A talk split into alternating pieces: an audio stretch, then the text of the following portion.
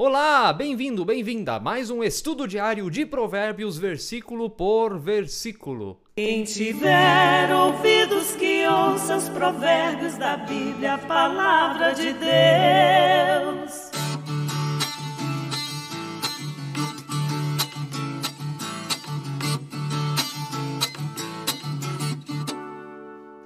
Que maravilha! Você está aí de novo. Bem-vindo, bem-vinda. Se você é novo por aqui, inscreva-se no canal, ative o sininho para receber notificações de novos vídeos. Ou se você está vendo há bastante tempo e ainda não fez isso, faça também, é muito importante. Deixe o seu like no vídeo de hoje para fortalecer o canal da paróquia Ferrabras.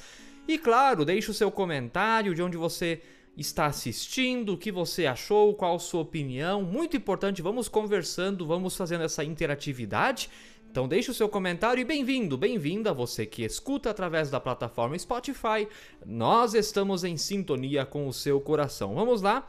Versículo de hoje, Provérbios, capítulo 10, verso 15. Os bens do rico são a sua fortaleza. O que leva os pobres à ruína é a sua pobreza. Repito, os bens do rico são a sua fortaleza, o que leva os pobres à ruína é a sua pobreza. Queridos e queridas, olha que sabedoria nós encontramos aqui.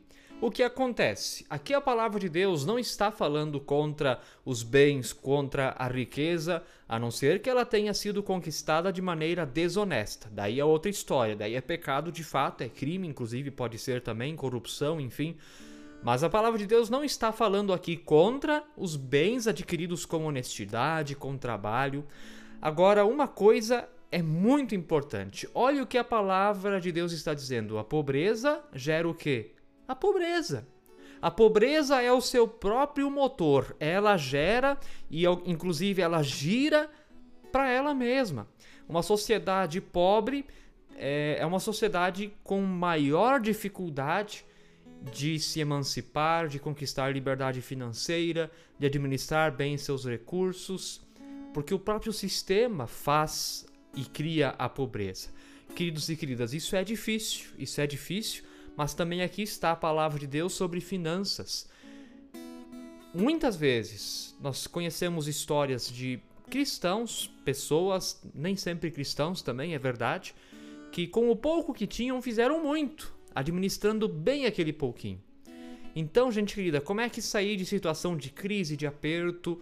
Planejamento. Até sobre isso fala a palavra de Deus. Planejamento, planejar.